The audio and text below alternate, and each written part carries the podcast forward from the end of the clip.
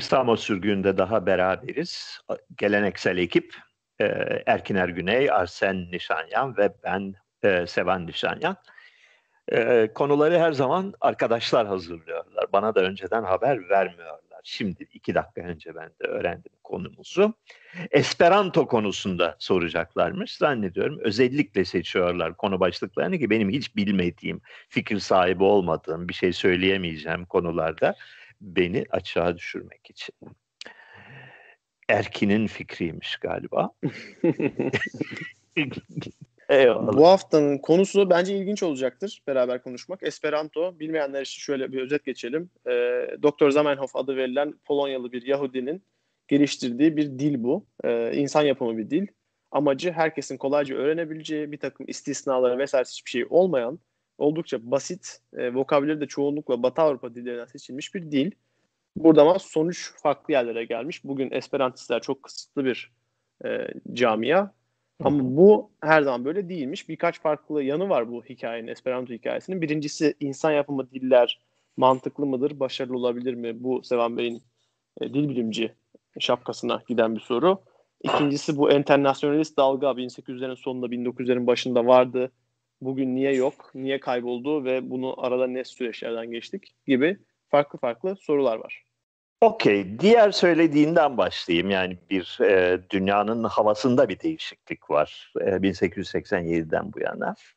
E, uluslararası kardeşlik ideolojileri çok yaygın da 19. yüzyıl sonunda. Uluslararası kardeşlik demeyelim, uluslararası elit kardeşliği e, diye tanımlarsak daha doğru olur. Yani e, kültürlü, ilerici, e, progresif bir sınıfın tüm dünya ülkelerinde kardeş olduğu, e, bunun da ideolojik bir yanı olan bir şeydi. Bu çok o dönemin, Birinci Dünya Savaşı'ndan önceki dönemin en tipik ideolojik yaklaşımlarından biridir. E, bunun 20. yüzyılda e, tedavülden kalktığını görüyoruz. Başka tür e, bir uluslararası ilişkiler tablosu ortaya çıktı. Dolayısıyla e, Esperanto gibi bir ortak dilin yaratılmasıyla insanlığın yeni ufuklara açılacağı, yeni e, atılımlar yapacağı şeklindeki iyimserlik ortadan kaybo e, kalktı. Yani kimsenin böyle bir dilin herhangi bir faydası olacağına dair bir inancı yok günümüzde. Son 50 yılda da olmadı. Bir. İkincisi uluslararası dil derken bir uluslararası dil pekala oturdu yani İngilizce. İngilizce varken bir tane daha yeni böyle bir e, dil e, ortaya çıkarmanın nasıl bir işlevi olabilir? Bu da kimsenin şey yap, cevaplandıramayacağı bir soru. Ee, insan yapısı dillere gelince e, insan yapısı diller olur olmasına yani bir marifet değil insan yapısı bir dil oluşturmak. Yani oturur yazarsın. Yüzükleyen Efendisi'nde bayağı gelişkin bir şey var. Çünkü dil bilimciydi biliyorsunuz onun yazarı. Ee, orada bayağı gelişkin bir yapay dil e, örneği verilmiş durumda. Buna benzer şeyler de olabilir. Fakat şu gerçeği göz ardı edemezsiniz. Bu şeyi daha önce anlattım zannediyorum. Kreol dillerin ortaya çıkışı, pidginlerle kreoller arasındaki farklar. Bu konuyu biliyor musunuz? Evet, galiba bir yerde bahsetmiştin ama bir tazelemek iyi olabilir. Pekala. Pidgin derken e, kapalı çarşı dili veya turist dili diyeceğimiz şey yani grameri olmayan e, işte Madame want apple tea şeklindeki birbirinin dilinden anlamayan insanların çok sınırlı bir vokabülerle ve sıfır gramerle e, kullandığı ticaret dilleri, ad hoc diller, şey diller, e, yapısı olmayan, resmileşmemiş olan e, diller mevcut. Şu 20. yüzyıl dil biliminin en çarpıcı keşiflerinden biridir. S- sadece bir pidgin konuşan e, insanlar, özellikle genç yaşta insanlar, çocuklar bir araya getirildiklerinde çok kısa zamanda, çok çok hızlı bir şekilde birkaç ay içinde bunu full grameri olan, ayrıntılı grameri olan yapay bir dile dönüştürebiliyorlar. Bu dillere de Kreol adı veriliyor. Yani e, bu e, Papua Yeni Gine'de, Haiti'de, benzeri e, kolonyal yerlerde birden fazla dilin konuşulduğu, hiç kimsenin kendi ana dilinde iletişim kuramadığı ortamlarda kreol bir dil yani e, çeşitli dillerden aldığı unsurları bir araya getiren ve bunları gelişkin bir gramerle besleyen diller ortaya çıkabiliyor. E, Esperanto gibi basit yapıda bir dili yaygın olarak kullandığımızı düşünelim. Yani binlerce kişinin bu e, dili öğrendiğini ve bu dilde dil dilsel eylemler üretmeye başladıklarını yani birbirlerine e, mektup yazdıklarını, ilana aşk ettiklerini, şiir yazdıklarını, e, bilimsel makale yazdıklarını düşünelim. Çok kısa zamanda, tahmin etmeyeceğin kadar kısa zamanda tüm gerçek diller, tüm natürel diller gibi karmaşık bir dil çıkacaktır ortaya. Karmaşık bir gramer oluşacaktır. Bunun çeşitli sebepleri var. Yani bu modern dil bilimin üzerinde durduğu e, konulardan biridir. Yani insan beyninin, insanın kafasındaki dil aygıtının işleyişiyle ilgili şeyler. Birincisi dili kullanan herkes, her birey bir şekilde o dile katkıda bulunur. Yeni kelimeler icat eder. Yeni durumlar için yeni kavramlar, yeni deyimler, yeni ifade biçimleri icat eder argolar icat eder. O dili konuşan bir alt grubun, bir alt zümrenin kendilerine özgü e, lehçeleri oluşmaya başlar. O çevrede anlaşılan bir takım kelimeler, o çevrede anlaşılan bir takım espriler dönmeye başlar dilin içinde. İkincisi insan e, aklı, insanın dil yeteneği şöyle bir özelliğe sahiptir. Her dilde aklına hayaline gelmeyecek regülariteler, şeyler, kurallar keşfeder. Daha önce farkına varılmamış e, benzerlikler, paralellikler ke- keşfeder ve bundan yeni kurallar türetir. Yani e, var olan bir kelimeyi alır, onun ek gibi son hecesini kullanıp yeni bir kural üretir ve bu kuralla yeni kelimeler üretmeye başlar. Dolayısıyla e, Esperanto gibi bir dil yaygın kullanım kazanmaya başladığı andan itibaren tüm var olan dillerden farksız bir gramer kompleksliğine kavuşacaktır. Dolayısıyla başlangıç amacını, başlangıç vizyonunu çok hızlı bir şekilde kaybedecektir. Bu evet doğru yani ama gerçekleşmemiş görünüyor şimdiye kadar. Burada başta söylediğinize ufak bir quotation'la cevap Hı. vermeye başlamak istiyorum. E, Esperanto'nun mucidinden bir şey söylemek istiyorum. In Bialystok, bu adamın doğduğu yer, Polonya'da bir yer. The inhabitants were divided into four distinct elements. Russians, Poles, Germans and Jews. Yani Yahudiler, Ruslar, Hı. Lehler ve Almanlardan oluşan bir şehir. Burada insan birbiriyle konuşamıyorlar. Uzun bir tekst kısaltıyorum. Arkasından diyor ki I was brought up as an idealist. I was taught that all people were brothers. While outside in the street, at every step I felt that there were no people, only Russians, Poles, Germans, Jews and so on. Yani sokakta insan değil de bu insanları gör, e, Rus, Alman diye ayırıyordum diye söylüyor. Bunun 1887'den beri dünyanın değişmesine bahsettiğiniz yönü ben çok etkisi var. Çünkü o devirde internet gibi kamusal bir alan yok. İnsanların bir araya gelmek için sahip olduğu tek yer yakın çevreleri ve burada bir etnik e, bölünmeler var. İnsan farklı diller konuşuyorlar. Özellikle Polonya'da mesela Yidiş vesaire de var. Ama bu anladığım kadarıyla 1930'lara 40'lara geldiğimizde yani Esperanto'nun çöküşe geçmeye başladığı yıllara geldiğimizde bu yok olmuş. Artık çok daha homojen dillerle ve ülkelerle karşı karşıyayız. Yani çevresinde insanların farklı bir konuşabileceği çok fazla insan kalmamış. Yok. Bu yüzden bu, bin... bu doğru değil. Okay. Yani Polonya için geçerli olabilir bu. Fakat dünyanın genelini aldığın zaman e, in, inanılmaz bir dil bolluğu ve dil çokluğu hadisesi var. Yani, Batı Avrupa'da böyle mi peki? Yani kalan Batı kısımlarda Avrupa'da, Afrika'da vesaire öyle. Avrupa'da da öyle aslına bakarsan. Çünkü Batı Avrupa'da da iletişimin yaygınlaşmasıyla birlikte yani Brüksel şehrinde 28 tane resmi dil var şu anda kullanılan. Harıl harıl birbiriyle yakın ve sürekli temas halinde olan. Estonya. Yani işte ona geliyordum zaten. Yani üzere. 90 90'lara geldiğimizde internetle beraber Esperanto'nun kullanımı çok artıyor. Şu anda Duolingo'da mesela bir kurs olarak Esperanto var.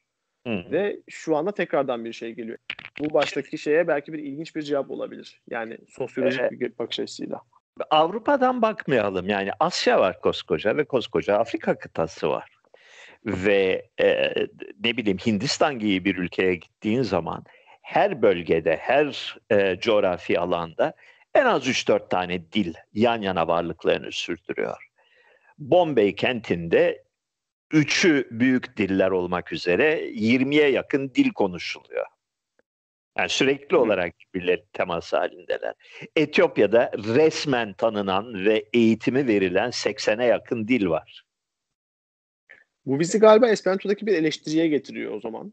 E, sunulan eleştirilerden bir tanesi e, Esperanto'nun yani Zamenhof bunu üretirken, bu dili icat ederken öğrenme kolaylığı sağlaması için vokabülerin çoğunluğunu Slavik ve e, Roman stillerinden seçmiş.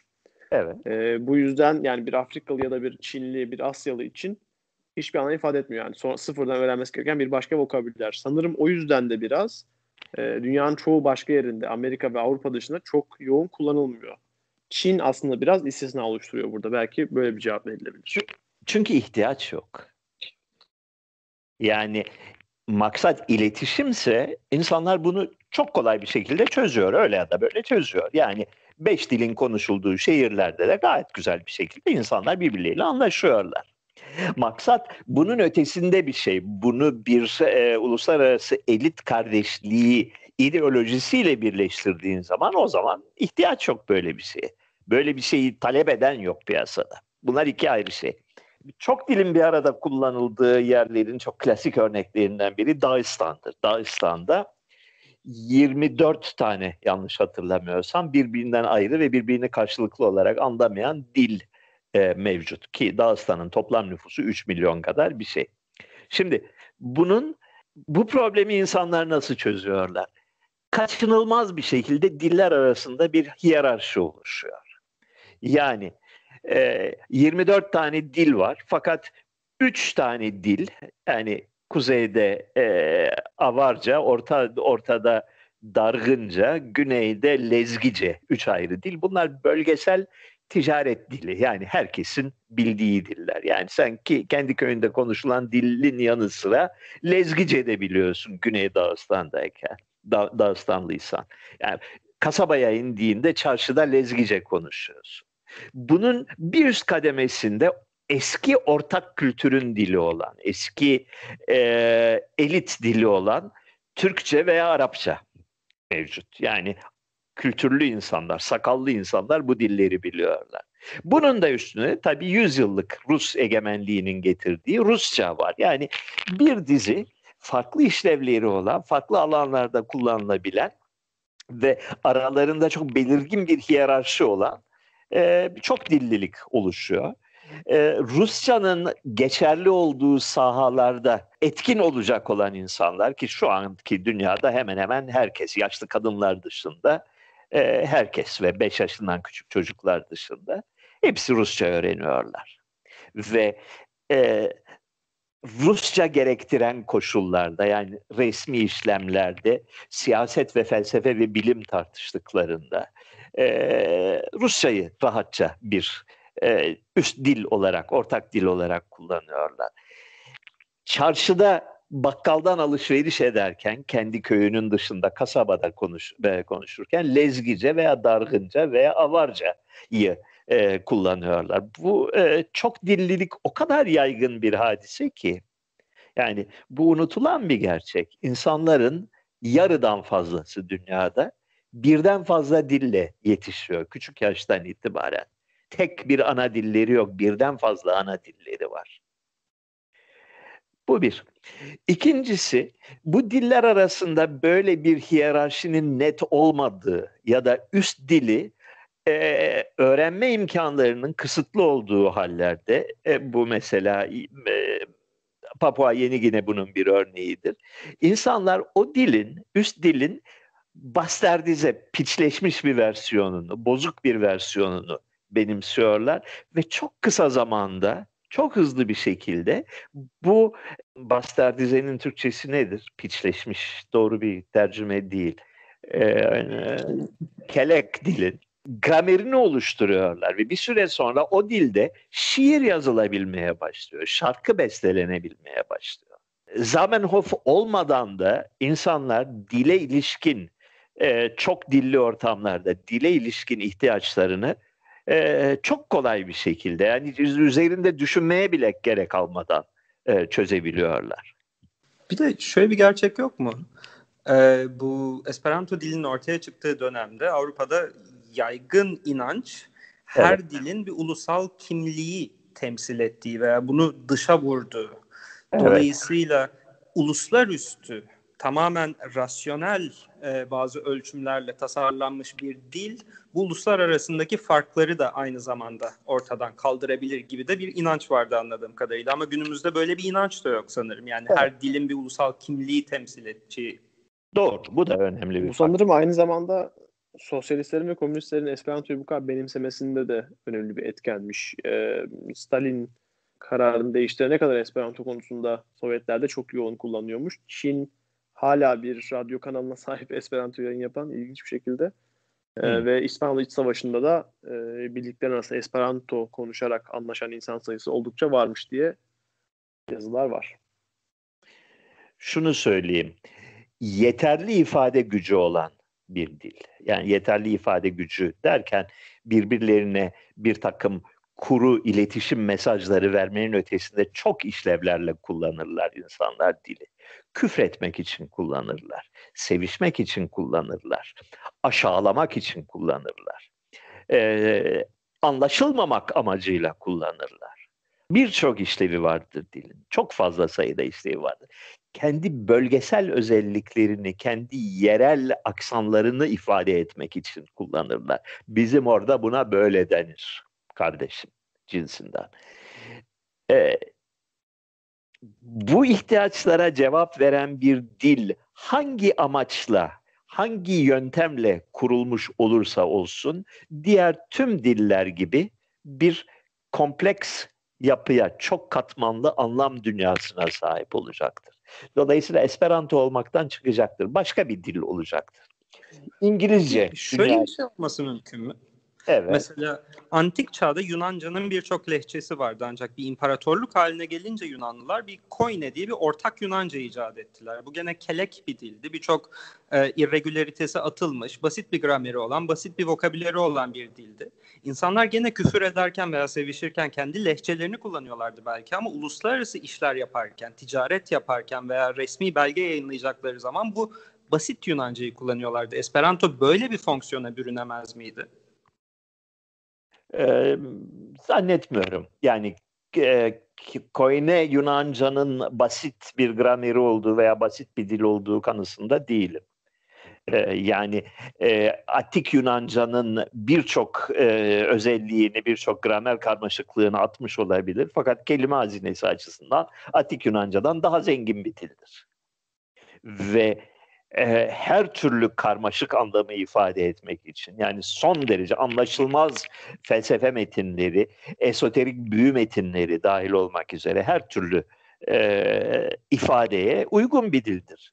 Dil gelişir. Belki burada fasih Arapça ile karşılaştırmak daha doğru olur herhalde. Evet. Yani modern standart Arapça ve diğer lehçeler gibi. Olabilir yani bir üst dil ve alt diller arasındaki ilişki illa birbirine yabancı diller olmak zorunda değil. Aynı dilin lehçeleri olabilir. Peki şey konusunda çalışma var mı Selam Bey? Ben buna takılmıştım. Evvel eski dillerin değişimini ve farklılaşmasını görünce sanki biraz coğrafi özellikler de rol oynuyor. Yani uzak olması, birbirleriyle iletişim, iletişememesi ve farklı divergent yollara sapabilmesi. Ama internet varken bunlar hala mümkün mü? Yani mesela uluslararası İngilizce, bize öğretilen İngilizce Polonya'da adam aynı öğretiliyor, Çin'de de aynı öğretiliyor. Biz aynı ortamda bunları konuşuyoruz ve bu kurallara uymayanlara ha bu İngilizce bilmiyor deyip dışlıyoruz. Doğru. Bu durumda hala dilin değişmesi aynı hızda gerçekleşiyor mu? Sosyal medyanın ilk ortaya çıktığı günle bugün arasında ne kadar geliştiğinin farkında mısınız ifade e, kalıplarının ve e, deyimlerin? İnanılmaz hızla modalara takip olan e, şey olan tabi olan bir sistem dil. İnternet dili hemen hemen her gün yeni kavramlar, yeni ifade biçimleri ve yeni kısaltmalar, yeni deyimler türüyor. Her gün. Durmadan. Ama sanki bunlar vok- vokabülerle sınırlı değil mi? Yani kelime dağarcığıyla sınırlı değil mi? Gramatik olarak bir değişim ben gözlemlemedim. Vardır. Yani şu anda e, literatür reddi vakıf değilim ama eminim bu konuda çalışmış olanlar da vardır. e, gramer şüphesiz gelişiyor.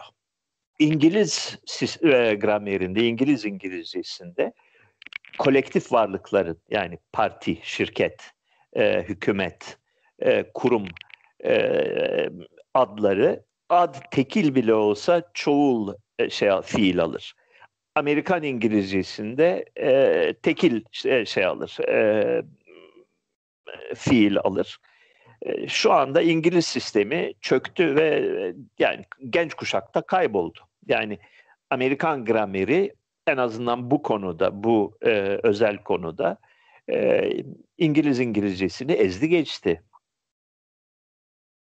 Sanırım gene fonksiyonla alakalı bir şey ama yani mesela bilgisayar dilleri, makine dilleri yani bir İngiliz içinde bir Hindistanlı içinde ortak, uluslararası bir dil. Kendisini insanın ifade edebildiği insan yaratımı diller bunlar. Ancak çok Doğru. spesifik bir fonksiyonları olduğu için bunlar tutuyor. Ancak Esperanto için herhalde bir fonksiyon yok.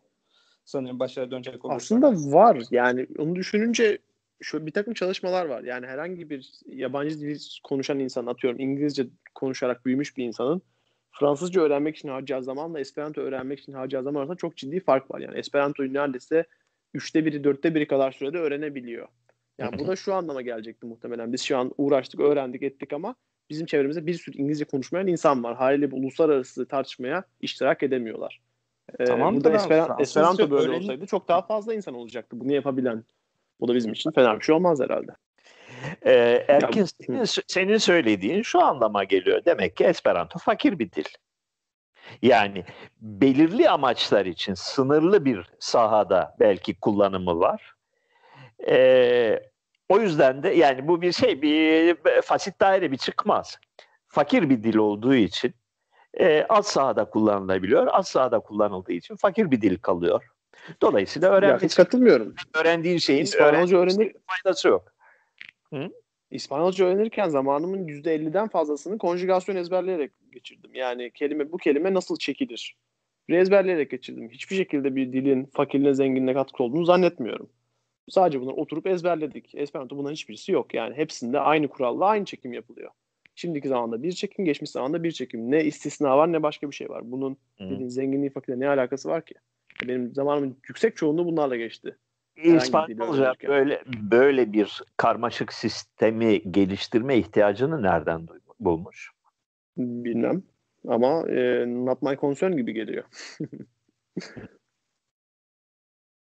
Yani çünkü dili öğrenirken biraz şey ilişki kuruyorsunuz. Sonuç olarak dili öğrenmenin kendisi sizin için bir araç sadece. Sonuç olarak varmak istediğiniz şey ya insanlarla konuşmak ya da o literatüre erişmek veyahut da ülkenin sağladığı bir şeylere erişmek. O yüzden en hızlı sürede konuşabilir ve fluid, konverzant olmaya çalışıyorsunuz bu dilde.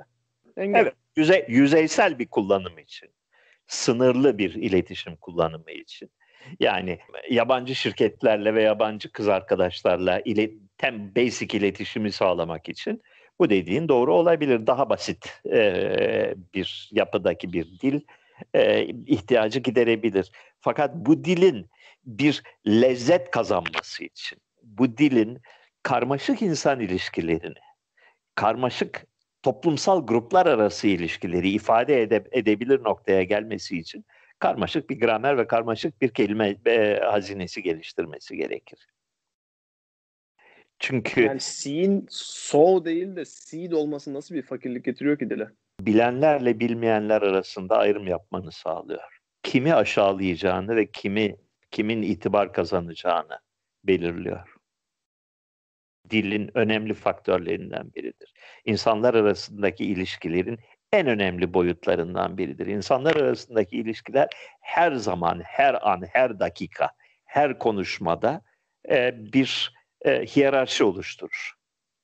Hiyerarşiyi gerektirir. Hiyerarşi kurulur e, konuşma tarzında. Bu hiyerarşiyi tanımlayan taklit edilmesi imkansız, taklit edilmesi çok güç olan bir dizi norm oluşturur dil. Öyle ki konuşan insanın seçtiği kelimelerden, konuşan insanın aksanından, konuşan insanın kurduğu cümlelerin karmaşıklığından kimin üstün olduğu, kimin diğerine e, yukarıdan baktığı, kimin diğerine aşağıdan baktığı belirlenir. Çok kolay bir şekilde hemen belirlenir. Bu özellikler dilin vazgeçilmez şeyleridir, unsurlarıdır. Yani tek düze, tek bir iletişim seviyesine izin veren bir dil, e, dilin temel işlevlerinin birçoğunu yerine getirmeyen bir. Yani sen e, e, Esperanto'yu yaygınlaştırdığın zaman kısa zamanda Esperanto'yu iyi bilenlerle iyi bilmeyenler arasındaki fark ortaya çıkacaktır.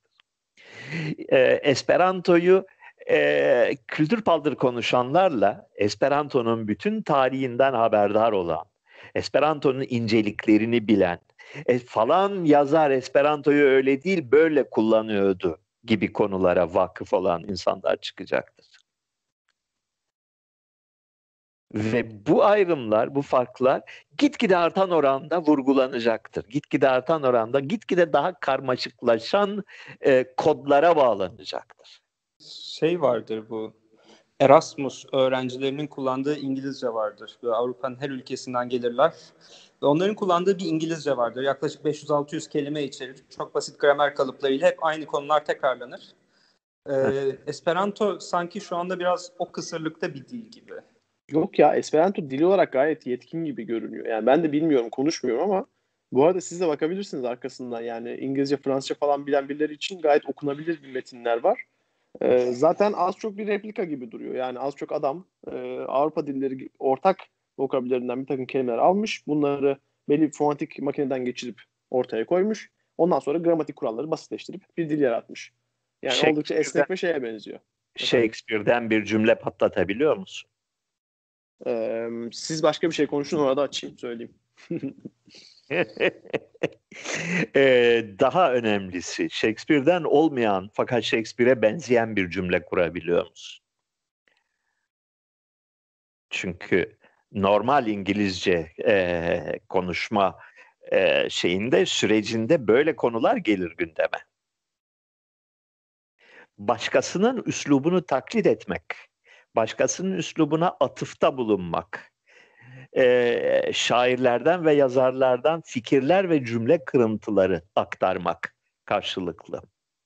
Ninenden duyduğun bir takım komik deyimleri kullanmak. Bunlar dili dil yapan en e, temel mekanizmalardandır. Kimsenin bilmediği acayip bir kelimeyi patlatmak en son çıkan argo kelimeleri kullanarak hava atmak. Var olan bir kelimeyi deforme ederek veya başka bir şeye benzeterek konteks dışında kullanmak. Bunlar her an sürekli olarak e, gündelik hayatta kullandığın tekniklerdir.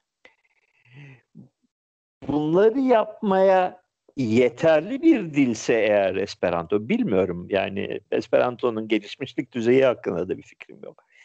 Eğer bunları yapmaya yeterli gücü varsa Esperanto'nun Esperanto diğer dillerden farksız e, aynı derecede kompleks bir dil haline gelmiştir demektir. Dolayısıyla ihtiyaç yoktur böyle bir dile.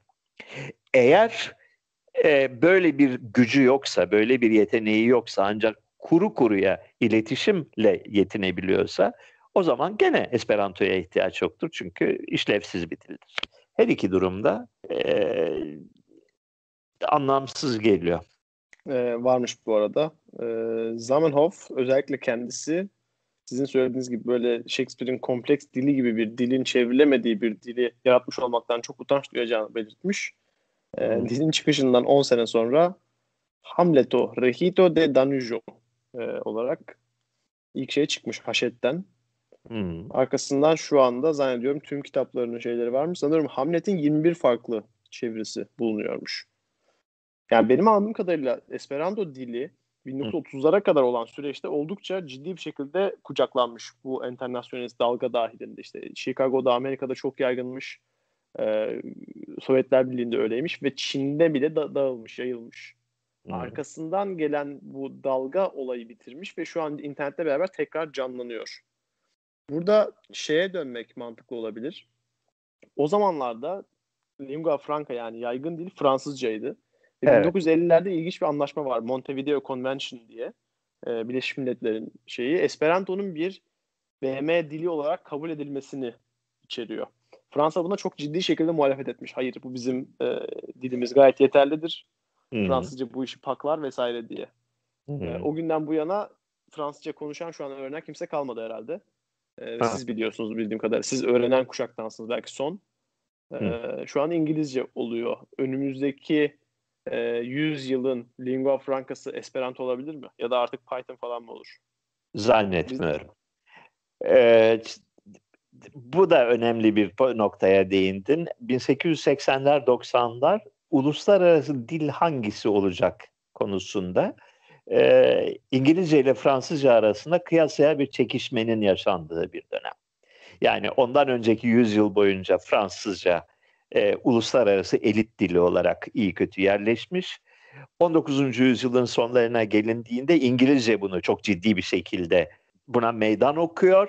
Yanı sıra Almanca ve Rusça da e, sahada biz de varız e, çabasındalar. Yani bu diller arasında bir e, savaşın, bir düellonun olduğu bir dönemde e peki madem bunların hiçbiri olmasın, e, bunların sentezi olan bir dil, bunların e, bir tür e, karması e, uluslararası dil olsun görüşü e, mantıklı bir görüş. Yani o dönemin ihtiyaçlarına cevap veren bir görüş.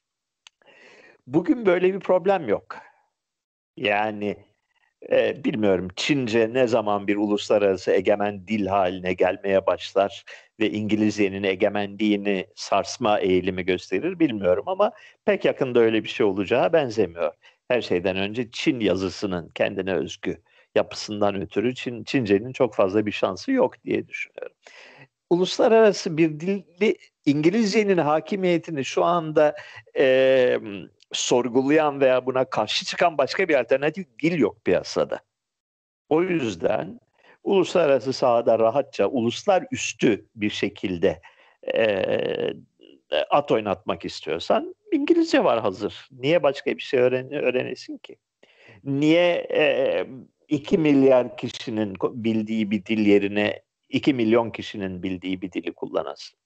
Yani öğrenmesi kolay. Bir yandan da şeyde çizdiğimiz bir utilitarian çizgi var. Yani en azından bir pratik bir yaklaşımımız var. Çince'nin e, karakter sistemini öğrenmek, İngilizcenin alfabe sistemini ve burada okumayı öğrenmekten çok daha zor diyoruz. O yüzden İngilizcenin öğrenmesi daha kolay gibi bir dikotomiyi de oturtuyoruz galiba. İngilizce şey için. yazısını öğrenmek kolay. Evet. Yoksa dili öğrenmek konusunda Çince ile İngilizce arasında bir fark olduğunu zannetmiyorum.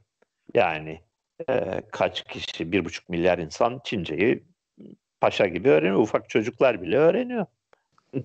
Yani yazı sistemini öğreniyorlar. Dilin kendisini sıfırdan öğrenmiyorlar. Çoğunluğu native yani ana dili olarak konuşuyor ama tamam e, yani Çince öğrenirken benim benim deneyimim şeydi. iki farklı dili öğreniyor gibi. O yüzden yani şu an aslında konuştuğumuz lingua franca olabilmesi için bir dilin native speaker'lardan ziyade ikinci dil olarak öğrenen insanların performansı önemli ya. Hı hı. Yani yabancı ya bir gavur olarak e, bir Vaygoren olarak Çince yabancı e, Çince öğrenmek çok daha zor İngilizceye göre. Nerede? İki dil öğreniyormuşsunuz gibi. E, çünkü yazım sistemini benimsemelisiniz ve yazıdaki şeyler çoğu zaman e, karakterler çoğu zaman okunuşu, telaffuzu konusunda bir bilgi vermiyor.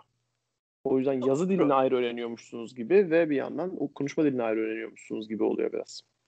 Doğru. Ben de aynı şeyi söyledim. Yani Çin ne kadar güçlenirse güçlensin, e, dünyaya hakim dahi olsa Çince'nin İngilizcenin yerini alması çok zor görünüyor yazı sisteminden ötürü dedim.